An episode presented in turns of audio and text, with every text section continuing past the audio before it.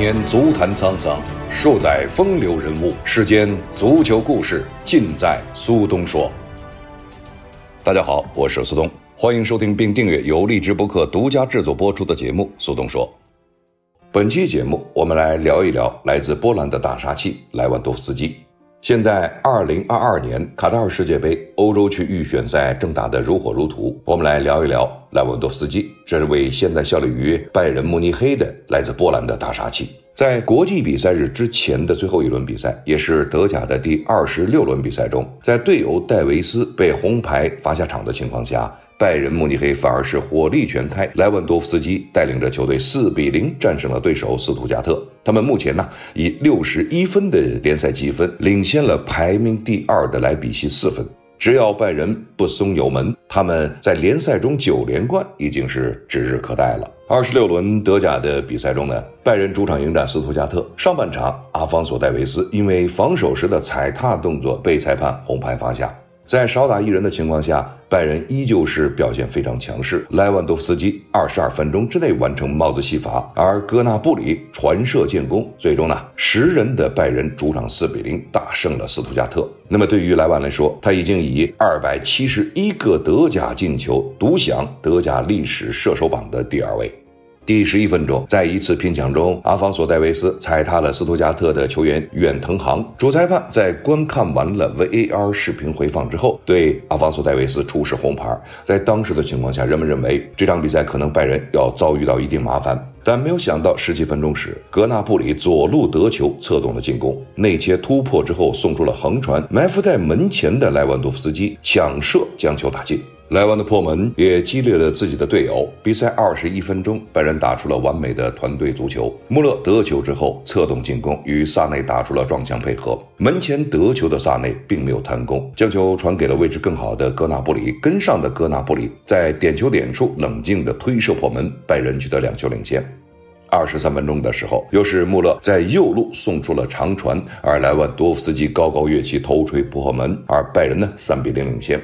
三十七分钟的时候，萨内右路带球内切突破后，也送出了斜传。禁区内的斯图加特球员还没有能够将球完全解围，机敏的莱万多夫斯基断球之后劲射破门。这样呢，莱万多夫斯基呀，我上演了帽子戏法，在比赛的半场的时候，已经帮助拜仁慕尼黑四比零领先了斯图加特。而最终也凭借着莱万的帽子戏法和格纳布里的一传一射，拜仁主场四比零大胜了斯图加特。一般来说，我们知道啊，就是你在开场比赛刚刚十一分钟的时候就被罚下一人，一般的球队呢，也许会做一些战术的调整，以守为主，同时呢再伺机而动。但德甲豪门拜仁慕尼黑偏偏是反其道而行之。少一人作战没关系，我们继续强攻，压得对手呢喘不过气来，反而收到了意外的效果。而本轮主场对阵德甲排名第八的斯图加特，拜仁在左边的后卫戴维斯被红牌罚下之后，不到半场的时候就领先四球，四比零大胜对手，并且零封。更让人惊讶的是。拜仁的前锋莱万多夫斯基啊，二十二分钟的帽子戏法让比赛在当时彻底失去了悬念。在整个的德甲联赛中，拜仁慕尼黑确实是一家独大。这种一家独大呢，不仅仅是他的实力，那么更多的是他们的心理上的独大。因为踩踏呢，当时的戴维斯被罚出场外，比赛刚有十分钟。一般来说，这样的插曲啊。都会让人们对于斯图加特来说呢抱有一定的希望，但没有想到少打一人吃到红牌，这样呢拜仁慕尼黑呢这些将士的斗志反而被激发出来。状态最为火热的就是莱万，本赛季状态火热的他以一波摧枯拉朽般的进球狂潮，让比赛还不到四十五分钟就没有了胜负的悬念。这场比赛拜仁取得了一场大胜。在同时间段进行的一场比赛中，哈兰德在比赛三分钟就为多特蒙德取得了领先。而在此之前接受媒体采访时，哈兰德也无奈地表示，每当他感觉要缩小与莱万进球差距的时候，莱万多夫斯基就完成了帽子戏法。而这一次，哎，如出一辙。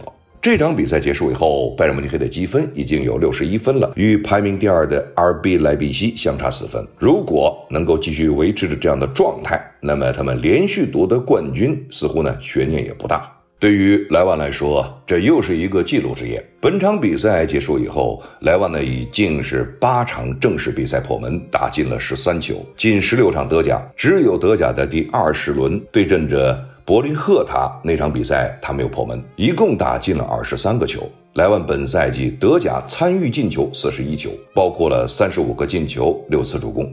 个人呢，首次在单赛季的联赛中能够参与四十加进球，而在本赛季的欧洲五大联赛中，甚至还没有其他球员能够参与到三十加进球。凯恩呢，在英超参与了二十九个进球，位于第二位，包括了十六个进球、十三次助攻。此外，凭借着这个帽子戏法，波兰人还创造了一个德甲前二十五轮打进三十五球的新纪录。要知道，至今为止，欧洲五大联赛还有三十八支球队本赛季的联赛进球总数还没有莱万多夫斯基个人联赛的进球数多。他也就此打破了上个赛季三十四球的个人单赛季联赛进球纪录。三十五球在德甲历史上也能排在了第四位，前三位是由一个人创下的，就是盖德穆勒。盖德穆勒在七一七二赛季完成四十个联赛进球，六九七零赛季三十八个球，七一七二赛季三十六个球。本赛季德甲还剩八轮，莱万本来是很有希望能够打破盖德穆勒四十个进球纪录。为什么说本来有希望呢？等会儿再说。实际上呢，在德甲的比赛过程中呢，总进球榜上，莱万已经有三百四十六场德甲打进了二百七十一个球，也超过了费舍尔的二百六十八个球，仅次于盖德穆勒的三百六十五球。而在德甲帽子戏法的排行榜上，莱万十三次戴帽，也超过了费舍尔和马里奥戈麦斯，他们俩都是十二次，同样位居盖德穆勒的三十二次帽子戏法的排名之后。对于自己取得的这些成绩，莱万表示非常的骄傲和自豪。他说道：“这让我感到非常的骄傲。上半场我们踢得非常的强悍，吃到红牌反而让我们醒了过来。但十人应战赢得一场比赛确实是挑战。对能否打破穆勒保持的单赛季联赛四十球的记录。”波兰人倒是还真没想那么多。他说：“我只会一场接一场的考虑比赛，不能想太多。我们还有很多的比赛，包括了欧冠，时刻做好准备是一项艰巨的任务。我总是保持着饥渴。当你出场时，总是要竭尽全力。”一九七一到七二赛季，二十七岁的盖德穆勒打破了自己两个赛季之前刚刚创造的德甲单赛季破门纪录，将原纪录提升两球，达到了几乎后无来者的四十球。这项纪录在经历四十九年之后，终于看到了终结者。本赛季的莱万多夫斯基在二十五次出场就已经打进了三十五球，场均进球达到了一点四个，甚至远超盖德穆勒当年的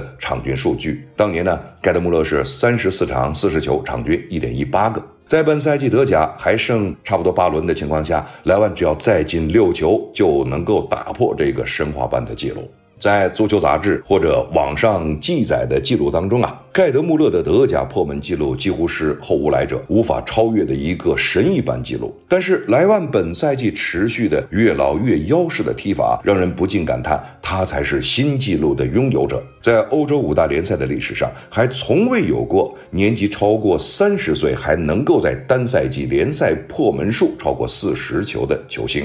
梅罗曾经在西甲联赛中多次上演过四十加，甚至单赛季联赛五十球的超级表现，但是大于三十岁的年纪啊。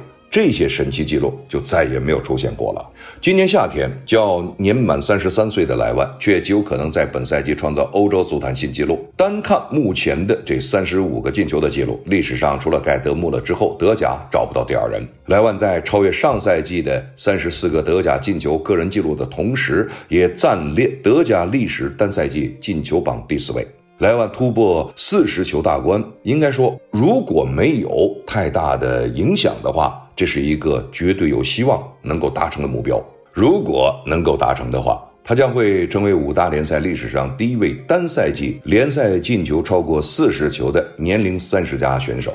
只要在国际比赛日之后，客场对着莱比锡二 B 的榜首大战中能够完成进球，莱万还可以成为德甲历史上首位单赛季对十七个对手进球通关的球员。不过啊，这个可能达不到了。我们知道莱万受伤了，他可能要休息一段时间。你不得不感叹，有的时候啊，就是人算不如天算，时也命也。其实不仅如此，莱万如果不出大的意外的话，他几乎已经锁定了本赛季的欧洲金靴奖。莱万在欧洲金靴榜上以七十分高居第一，远远超出了排名二三的梅西和 C 罗，他们都是四十六分。德甲金靴呢，则早已失去了悬念。莱万多夫斯基领先排名第二的安德烈·席尔瓦与哈兰德多达十四个球。躺着也能拿到个人第六尊的德甲小钢炮已经成为事实。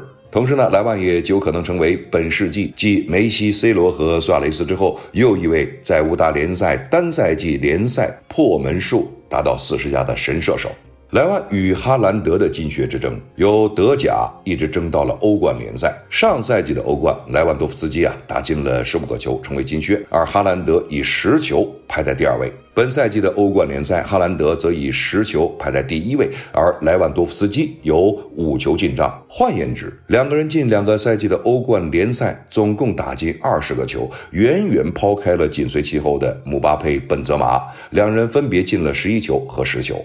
从这两个赛季的欧冠进球数也可以看出啊，莱万多夫斯基和哈兰德这两个人的高效率的进球。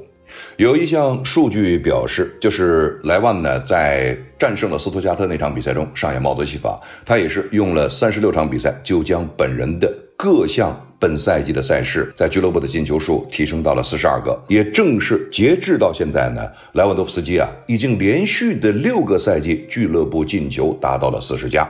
这个赛季已经达到了四十二个球，而上个赛季总共一共有五十五个球，而一八一九赛季是四十个球。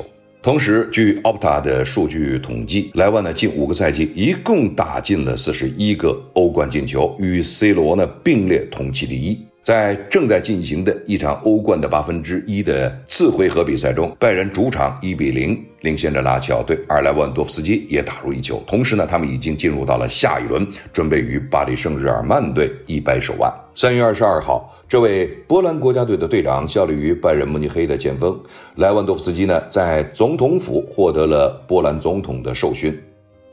波兰复兴勋章是政府为奖励在各个领域做出突出贡献的个人而设立的国家级勋章，它是波兰公民能获得的第二重要的勋章，仅次于白鹰勋章。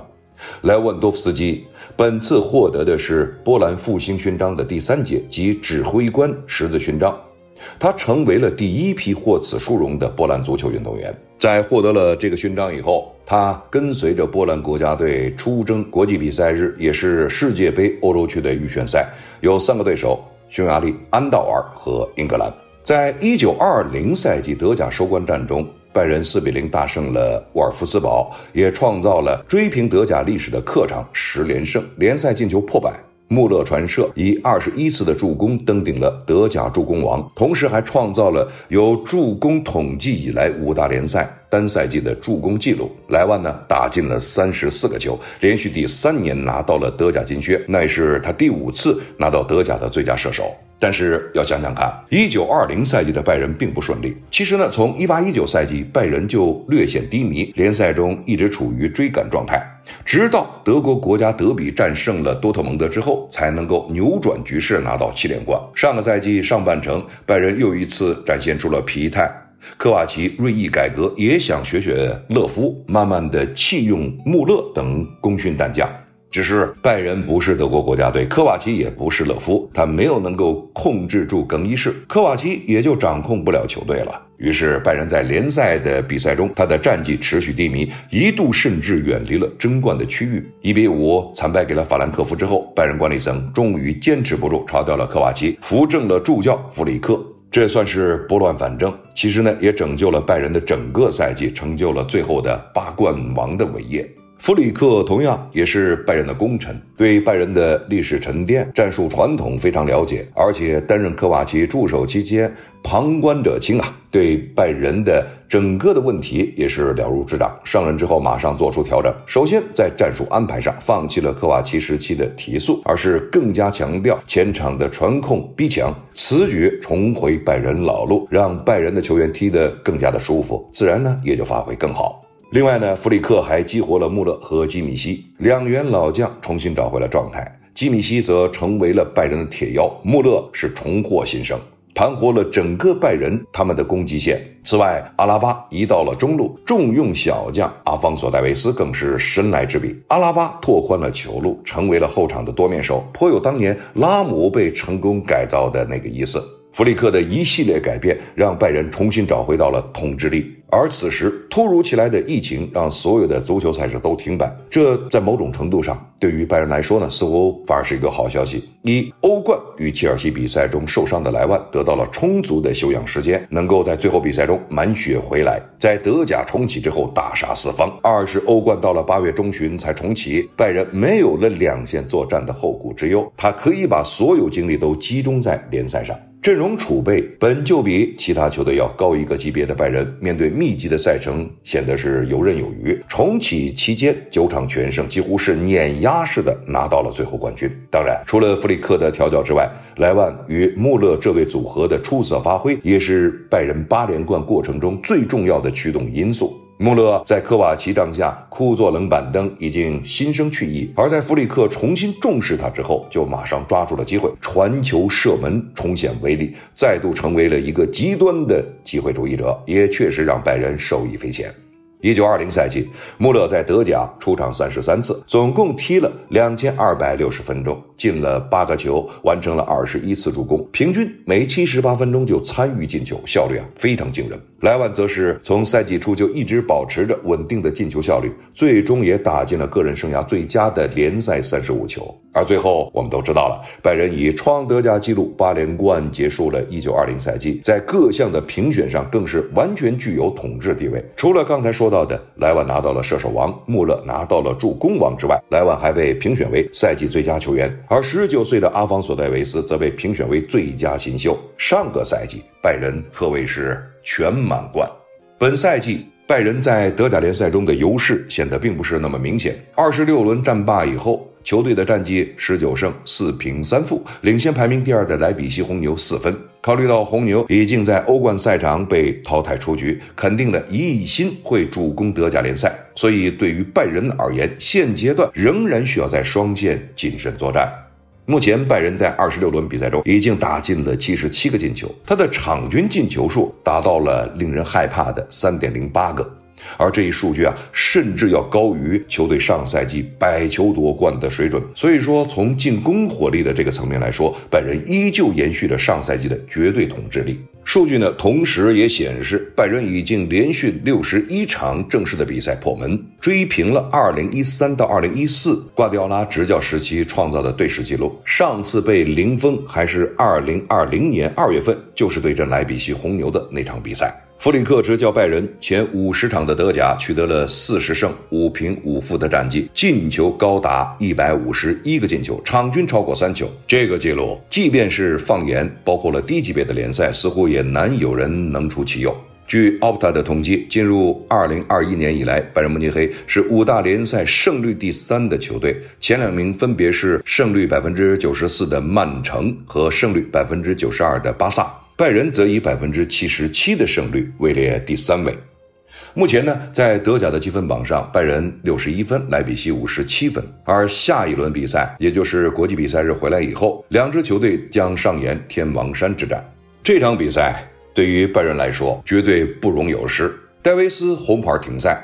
而累积的五张黄牌也让博阿滕也必须停赛，弗里克不得不对后防要做大手术。同时呢，但愿非法病毒不会带来更多的麻烦。其实已经有了最大的麻烦，就是莱万将会被缺席。但必须想到，这场比赛对于联赛至关重要，而同时，也就是必须看到与巴黎圣日耳曼的欧冠四分之一决赛将接踵而来。如果拜仁获胜的话，双方的分差将会拉大到七分。以现在拜仁的实力和状态，莱比锡啊一定会给拜仁带来不少的麻烦，因为本身他们的速度非常快，打法非常的激进。而现在对于拜仁来说呢，锋线上莱万要缺席，后防线上两名队员将会确诊，所以从后场到前场，对于弗里克来说，这是一个最大的考验。不过要说到与大巴黎的交手啊，应该说这是一场决赛的重演。巴黎圣日耳曼与拜仁慕尼黑真是冤家路窄，再次相遇。在欧冠八强的对阵抽签结果出来以后，人们非常关注的就是这场比赛——大巴黎与拜仁的交手。毕竟这是欧冠决赛预热战。上个赛季欧冠决赛的两大主角正是他们。在欧冠历史上，两队一共交手过九次，大巴黎五胜四负，两队均打进了十二球。而近年来，双方在欧冠中遭遇过两次，其中呢，在一七一八赛季小组赛中，大巴黎主场三比零战胜了拜仁，拜仁主场三比一完成复仇。在上个赛季。季的欧冠决赛中，拜仁以一比零小胜大巴黎夺冠，科曼打进了全场唯一的一个进球。欧冠的走势往往取决于。比赛的细节，前锋把握机会的能力，也在很大程度上将会决定谁能晋级。莱万、姆巴佩都是当今最出色的得分手，而这个赛季呢，莱万出场三十五次，打进三十九球；姆巴佩则在三十五场比赛中打进了二十八个球。上个赛季欧冠决赛，姆巴佩留下了永远的痛。他曾经有一次非常好的机会，中距离推射。但可惜啊，这个绝佳机会让他浪费了，直接把球软绵绵的踢进了诺伊尔的怀中。再次面对拜仁，他能否完成自我救赎？八分之一决赛中，内马尔因伤无缘对阵巴萨。不出意外的话，内马尔将会能够出战拜仁。上赛季欧冠决赛中，虽然巴黎最终输了球，但内马尔的个人表现仍然可圈可点。他比怯场的姆巴佩显得更加的稳定。在加盟巴黎之后，内马尔一直远离金球奖的评选。这很大程度上源于他缺乏一场或者一系列真正有代表意义的比赛。截至目前，内马尔代表着大巴黎在各项比赛中一共出场了十八次，十三个进球，六次助攻。至少可以肯定，内马尔在受伤之前的状态还是不错的。这两支球队在这次交手中，相信一定是卯足劲头。对于大巴黎来说呢？想当然，一雪前耻，完成复仇之战。而对于拜仁来说，虽然没有了莱万，缺乏莱万，但是对于弗里克来说，他相信有更多的兵源供他使用。同时，球队在进入到了这样阶段的比赛中，每一个人的状态都有可能提升一两个档次。日前，拜仁球星哈维·马丁内斯在接受拜因体育的 Football Show 这个节目采访的时候表示，自己认为巴黎的比赛呢会显得非常艰难，双方晋级的概率都差不多，两支球队都具备晋级决赛的实力。马丁内斯还说，这会是一场非常艰难的比赛。我认为，在两回合制的比赛中，在各个方面来说呢，大家都很均衡，晋级的概率各占百分之五十。而作为球员，我们非常渴望参加这样的比赛，这是每一个人的梦想。如果我们开始讨论巴黎的威胁点，我想说多长时间也都说不完，因为他们拥有太多优秀的球员。当然，最具威胁的两名球员，一个是姆巴佩，一个是内马尔。他说，近几个赛季，巴黎在一方面呢取得了长足的进步，那就是他们不再是几名球星单兵作战，而是形成了一个有能力的整体。我对埃雷拉非常了解，也和他一起踢过球。我们现在要面对的是欧冠四分之一决赛，每一场比赛都有很高的难度。我认为巴黎和拜仁都具备晋级欧冠决赛的实力。其实呢，马丁内斯这一段的采访，在某种程度上也确实前瞻了这两支球队在欧冠中的交手。但是呢，有一个前提，就是你现在必须考虑莱万多夫斯基要缺阵。那么莱万多夫斯基啊，在代表着波兰进行的世界杯欧洲区的预选赛打了三场比赛。其中呢，包括匈牙利和安道尔。那么在和英格兰的比赛中，他将会因伤缺席，这对于一名球员来说非常的沮丧。他是膝关节韧带拉伤，据最后的这个报道和检测，他将会缺席四到五周，也就是说，有可能整个的四月份打不了。如果打不了，那对于拜仁来说就有比较大的影响。那么我们想想看，在三比三和匈牙利打平那场比赛中，莱万有一个进球；三比零打败安道尔的时候呢，他有两个进球。在国家队他不可取代，在拜仁的这个俱乐部的比赛中，他也不可取代。现在距离盖德穆勒的单赛季联赛进球记录的四十球，他差五个。如果说，当然仅仅是如果，整个四月份打不了的话，他将会缺席差不多七场比赛。这七场比赛，无论是对于他个人创纪录，还是俱乐部联赛拿冠军，或者说在欧冠比赛中能够晋级到下一轮，影响都是非常大。但为什么前面说了那么多？也就是说呢，在德甲的联赛中，你不得不承认，有的时候他们的医术是非常高明。我记得在九十年代的时候，拜仁有一位来自巴西的前锋叫埃尔伯，他的十字韧带撕裂，当然没有断啊，在。当时我在解说那场比赛的时候，他是严重受伤。当时的队医包括了德国的医学专家，在检测以后啊，就说。他大概啊得休息一段时间，这个时间呢可能是两个月甚至三个月，但谁都没有想到，他一个月多了一点他就复出了，而且在后来的欧冠比赛中表现得非常神勇。不过呢，他最终呢也是付出了代价，就是打了一段时间以后，他的职业生涯受到了非常大的影响，他的职业生涯也最终严重的缩水。呃，可能在那一次的复出之后的不到一年，他就宣布正式退役。不过对于莱万来说，没有那么重的伤，他只是。一个拉伤。呃，如果说最终的医疗鉴定说他可能缺席四周到五周，那么他的缺席这个场次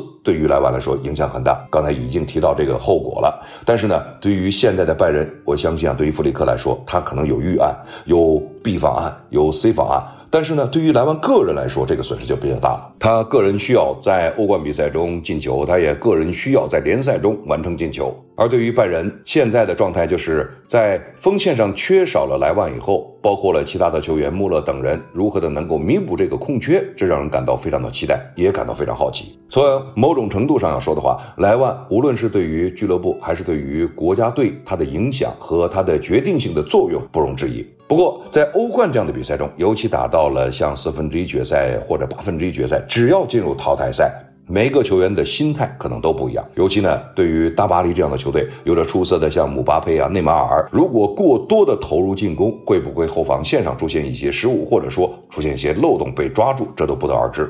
从整个莱万的德甲生涯中来看呢，他是一个非常成功的前锋队员。呃，无论是在国家队的层面还是俱乐部的层面。不过这一段时间的受伤，可能对于他个人来说来的真不是时候。其中包括了这，假如说这几场比赛他打不了，他肯定打不了的就是从国际比赛日归来的。第一场联赛对着莱比锡的那场比赛，这是一场榜首大战。在刚才也提到啊，就是你四分的差距，在某种程度上，这就是一场六分的角逐。如果你赢了，七分的差距，在后面的比赛中呢，你很难去追了。如果说你万一输了，只有一分的差距，那最终是花落谁家，还是一个疑问。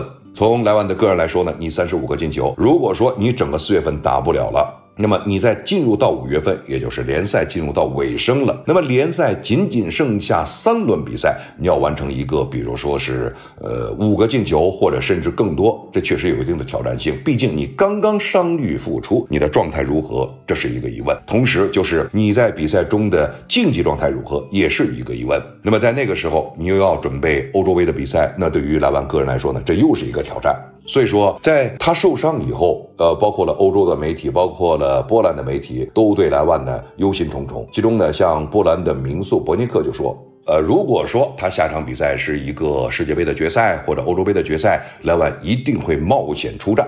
哎，这句话其实有含义的。这个含义就是，其实他的伤势可能并没有人们想象的那么重，但是呢，为了保持最终的安全，还是让他休息足够的时间。说是四周到五周，不过我个人觉得呢，大概两周到三周，他就可以差不多能够复出比赛。不过这段时间呢。对于他的静养，或者说对于他的治疗，则是非常非常关键。从现在开始到四月中旬这一段时间，莱万的身体的恢复状态，在某种程度上决定了拜仁慕尼黑在欧冠能走多远，在联赛能走多远，同时也将决定着波兰在欧洲国家杯的比赛中将会有什么样的收获。各位收听的是励志博客独家带来的速动说，感谢各位收听，我们下次节目再见。